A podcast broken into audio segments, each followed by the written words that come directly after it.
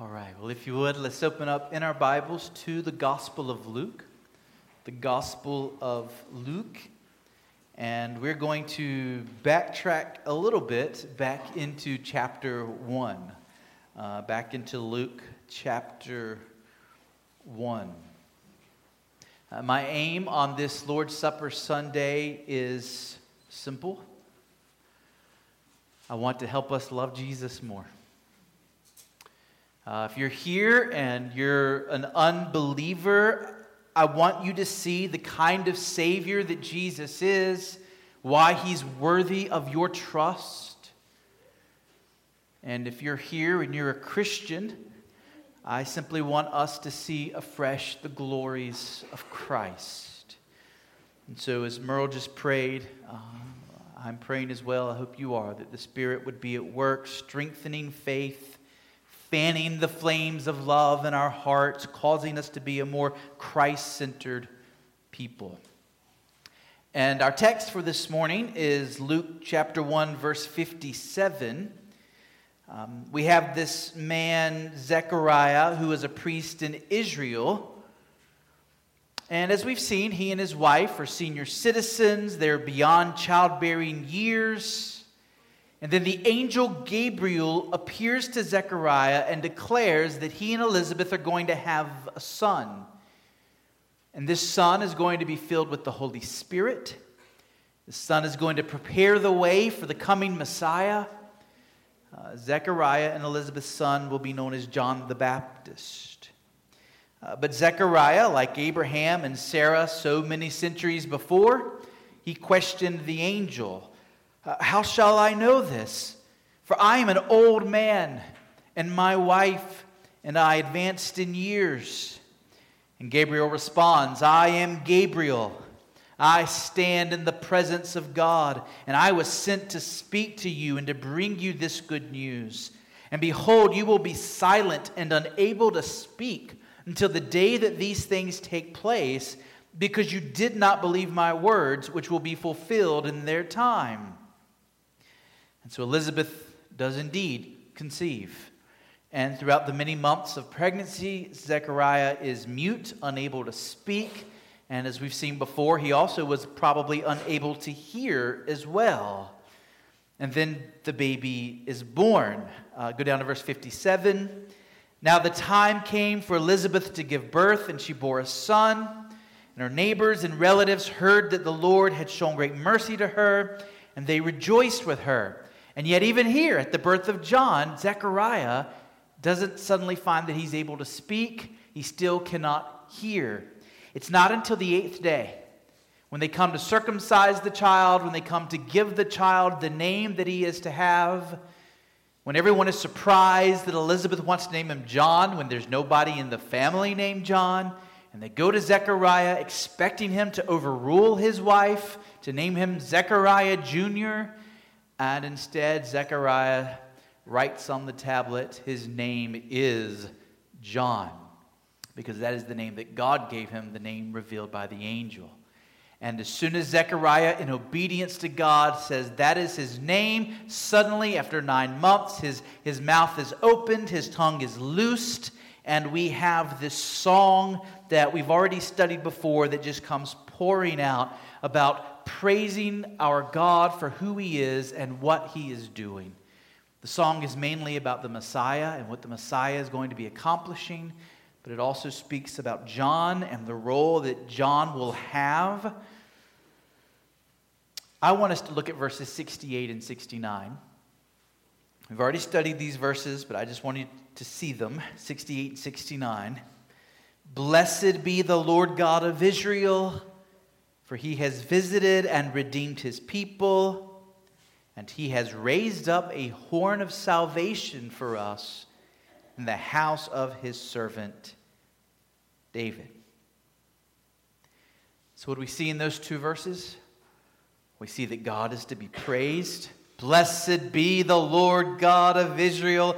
And why is he to be praised? Three verbs God has visited his people, God has redeemed his people. God has raised up a horn of salvation for his people. And we understand that word visited God has come in the person of Jesus Christ, and he has come to, to see his own, indeed, to check in on his own, but to do more than that, to care for them in their plight. Through Jesus Christ, he redeems them. Uh, remember, like prophecies, though these things had yet to happen in Zechariah's day, he speaks of them in the past tense because their happening was certain and guaranteed.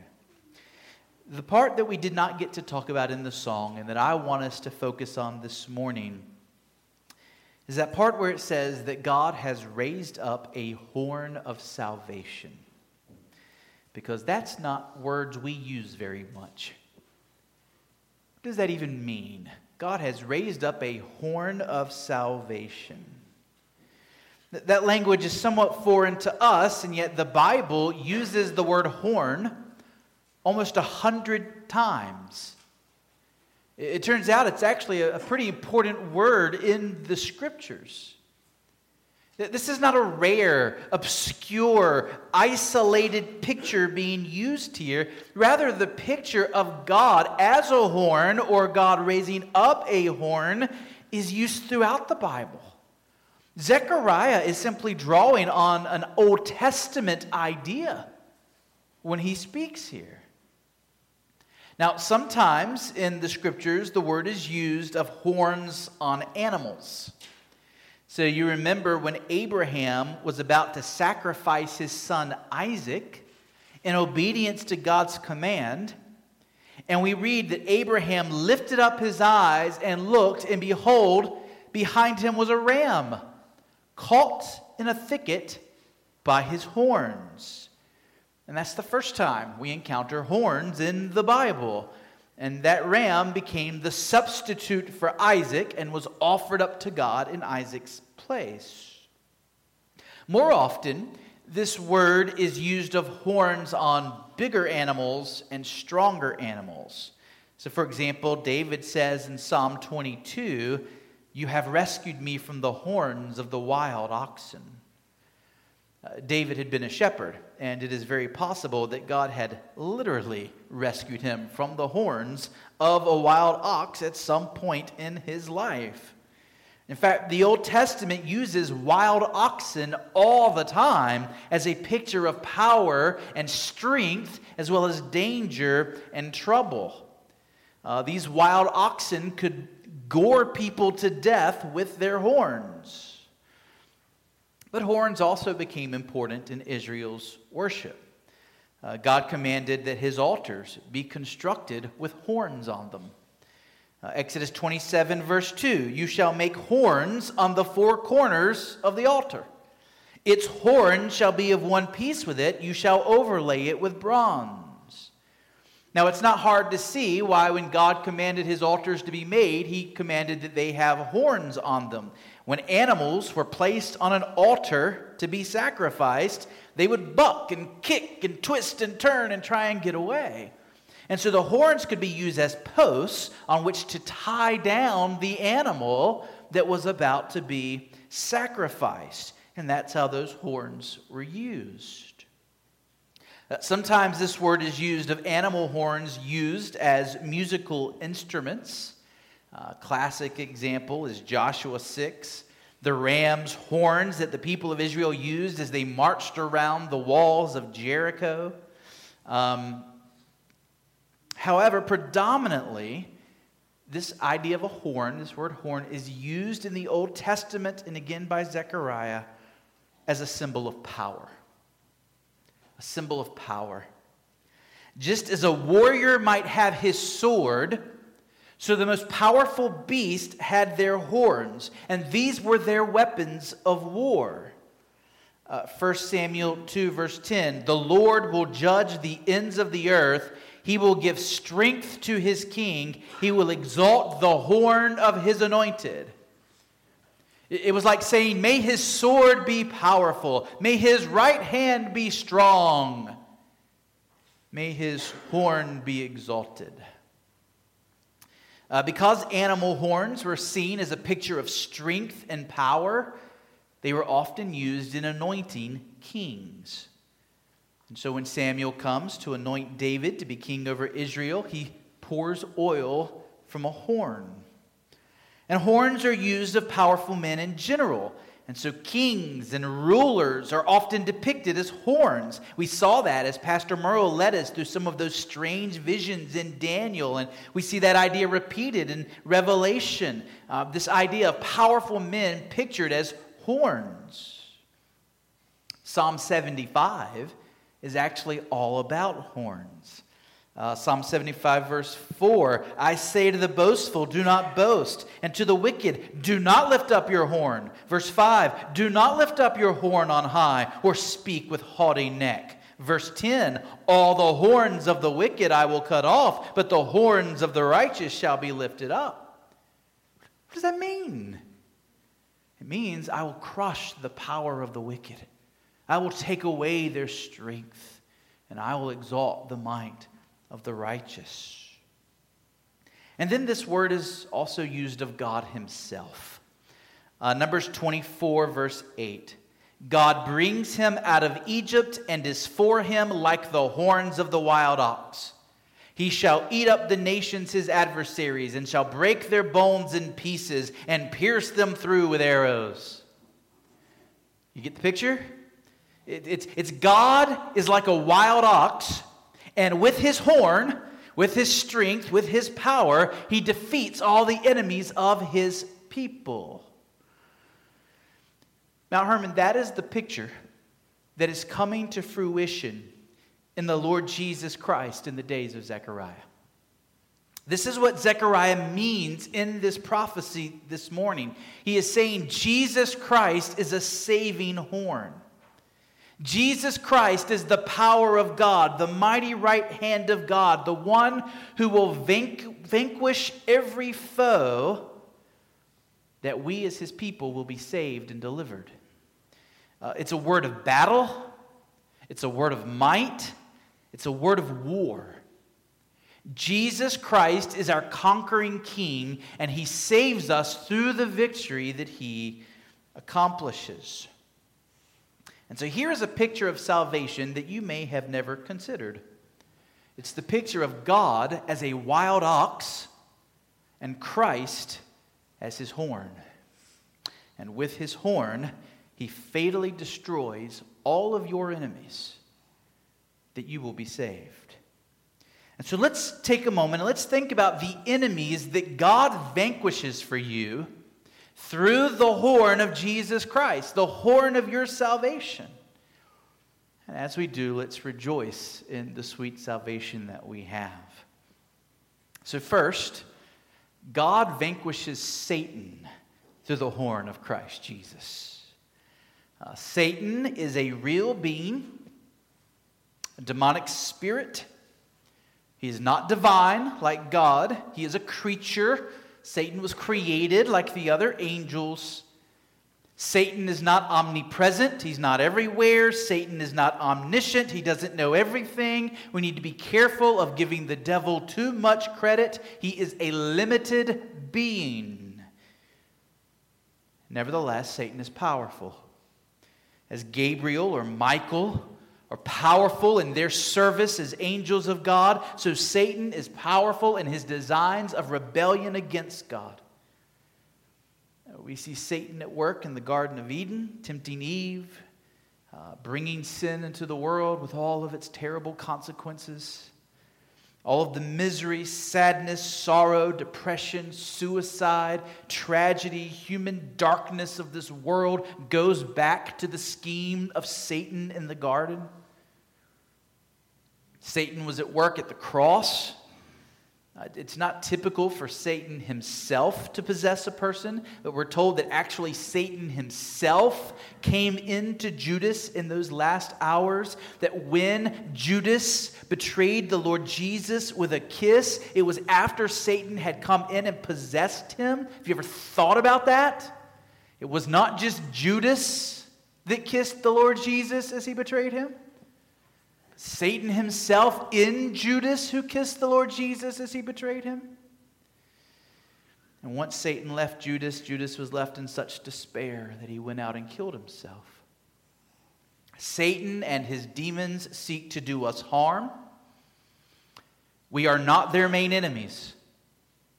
Satan hates you for God's sake. Satan hates you because he hates God, and God cares about you.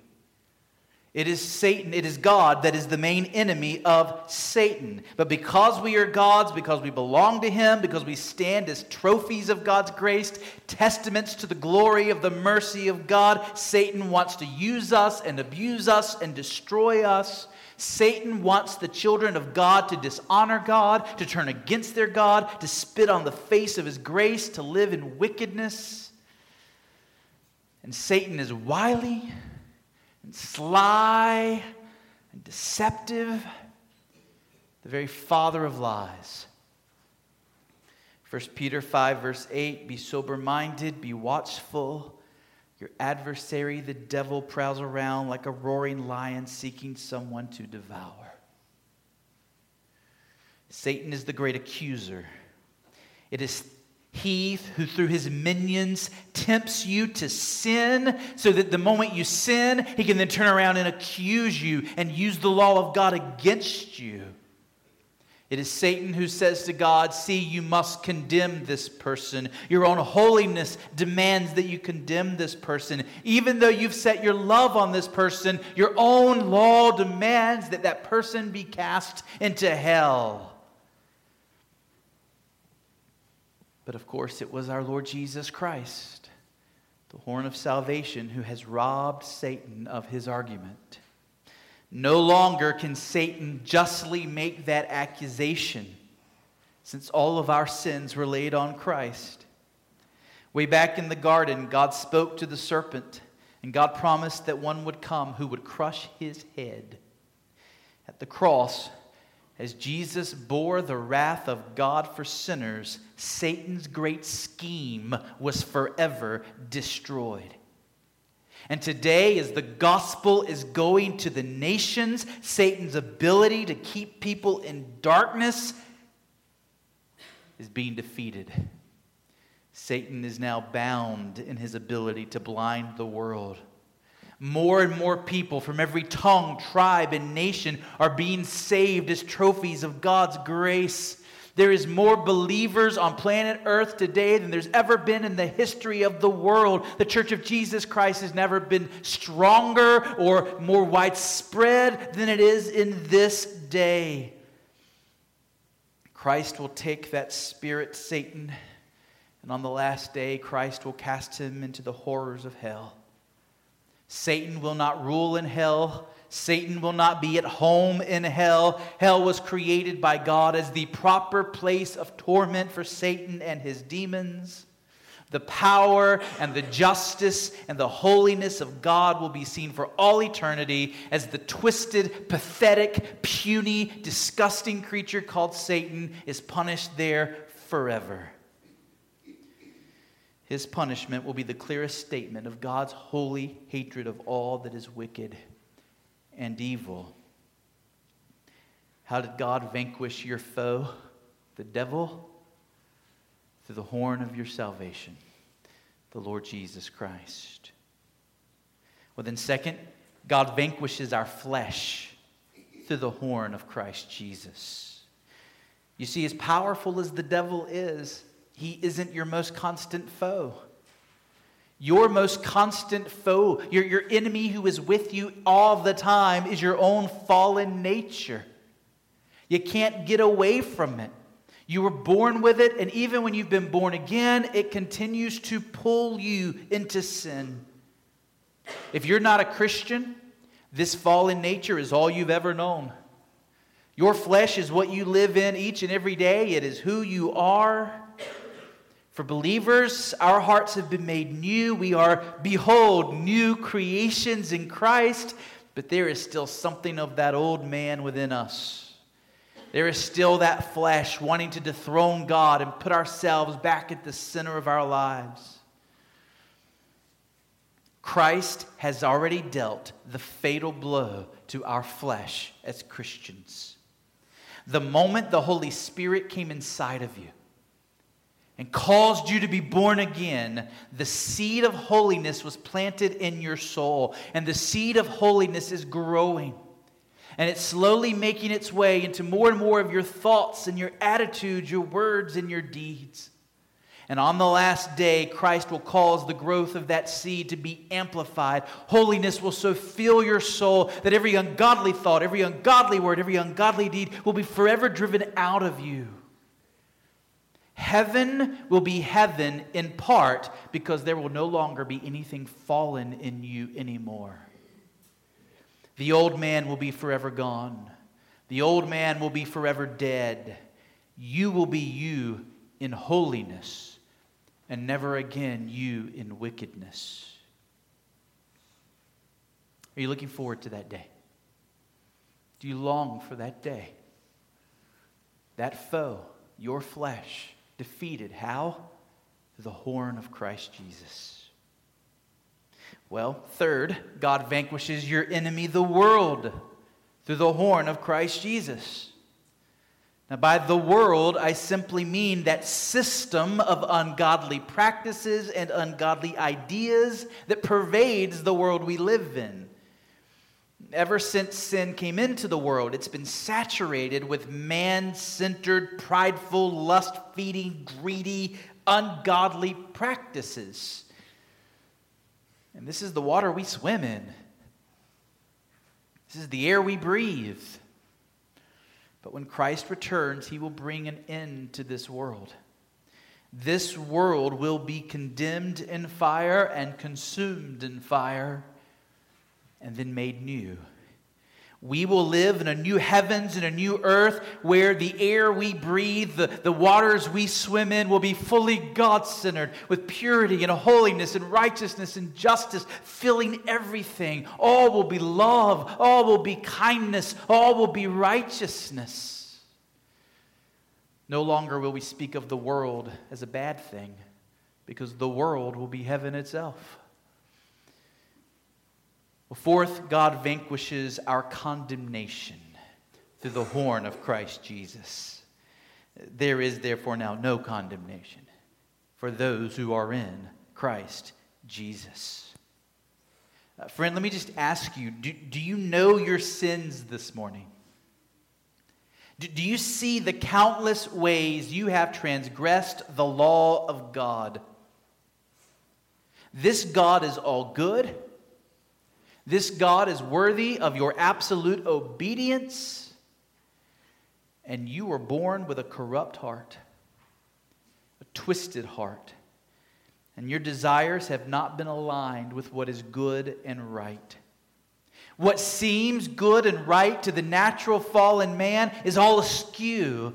We find ourselves telling lies, being selfish, having thoughts we'd be ashamed for others to know.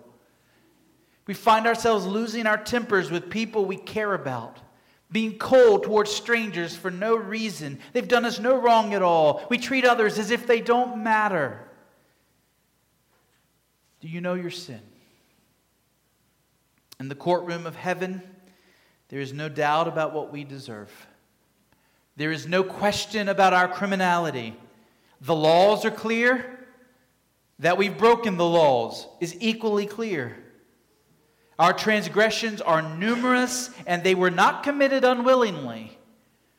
The same sins that we decry in others, we find that we've committed ourselves. God will condemn us by our own words. God will condemn us by our own pointed fingers at other people because we are guilty of the very same things.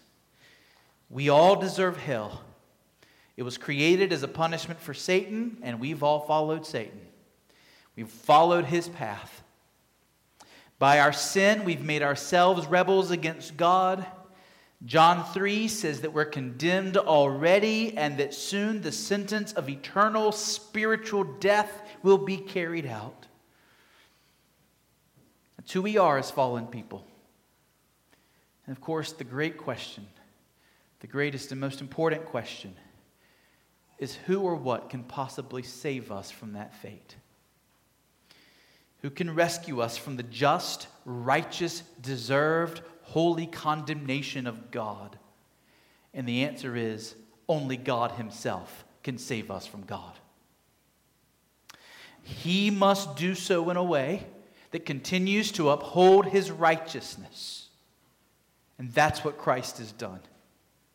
Jesus Christ came to earth to be our federal head, our representative, if we believe on him. And he represented his people in his perfect life. And he represented his people in his substitutionary death. And he represented his people when he got up from the dead. He went to the cross as the representative of all who would believe on him, bearing the guilt of their sins, bearing the very wrath of God that we deserve upon his human soul. The good news of the gospel is that Jesus Christ came to save sinners. And as we start 2019, is there really any other theme we should make sure is clear? What is, what is a church to be? But the pillar and buttress of the truth. And what is the truth that matters above all other truths? What is the light that we are to shine? What does it mean to be a missionary Baptist church? It means that this message is preeminent among us. Jesus Christ came to save sinners. Jesus Christ came and died that we who were hell bound can now be heaven bound. Through Jesus Christ, we were reconciled to God. We are given peace with God. We are made the children of God. The almighty power of God that was once against us, the strength of God that was once opposed to us, the strength of God that was going to come down upon us like a flood of his wrath is now turned and is used for our good, is used for our sake, is working all for our exaltation on the last day. If God is for us, who can be against us? If you have believed on Jesus Christ, you have every reason in the world to rejoice. If you have believed on Jesus Christ, you have every reason to break out in dancing. Do not grow stale or calloused to what Jesus has done for you, to what your God has done for you. He has raised up a horn of salvation. And your condemnation is no more. Fifth, finally, or maybe finally, we'll see. God vanquishes death through the horn of Christ Jesus. See, our Lord Jesus did not remain dead. Three days he was in the tomb. On the third day he rose again. And when he did, death itself was forever defeated. Death cannot hold us any longer. Our bodies will die, just as Christ's body died, but our bodies will also rise, glorified, just as his did. The wages of sin is death but the wages that were owed have now all been paid. Death has no claim on us any longer. Mount Hermon, do you see how your foes are falling one by one through the horn Jesus Christ? Satan defeated, your flesh defeated, the world defeated, the condemnation you deserve defeated, death itself defeated. Our God is a wild ox, and with his horn, he is goring this enemy and he's goring that enemy. Why? That you would be delivered, that you will be saved. This will be the last one. Sixth and finally, God has vanquished the greatest foe of all through the horn of Christ Jesus. Because the greatest foe of all is sin itself. What makes Satan Satan is that he's full of sin. What makes your fallen nature so vile is that it's full of sin. What makes this world and its patterns so wicked is that it's sinful. Why do you need to be saved from condemnation? Because you've sinned. Why does death exist and need to be defeated? Because of sin. Christ dealt the fatal blow to all of those enemies at the cross, and when he returns, the war will come to its end, and sin itself will be utterly and forever defeated, never to rear its ugly head again.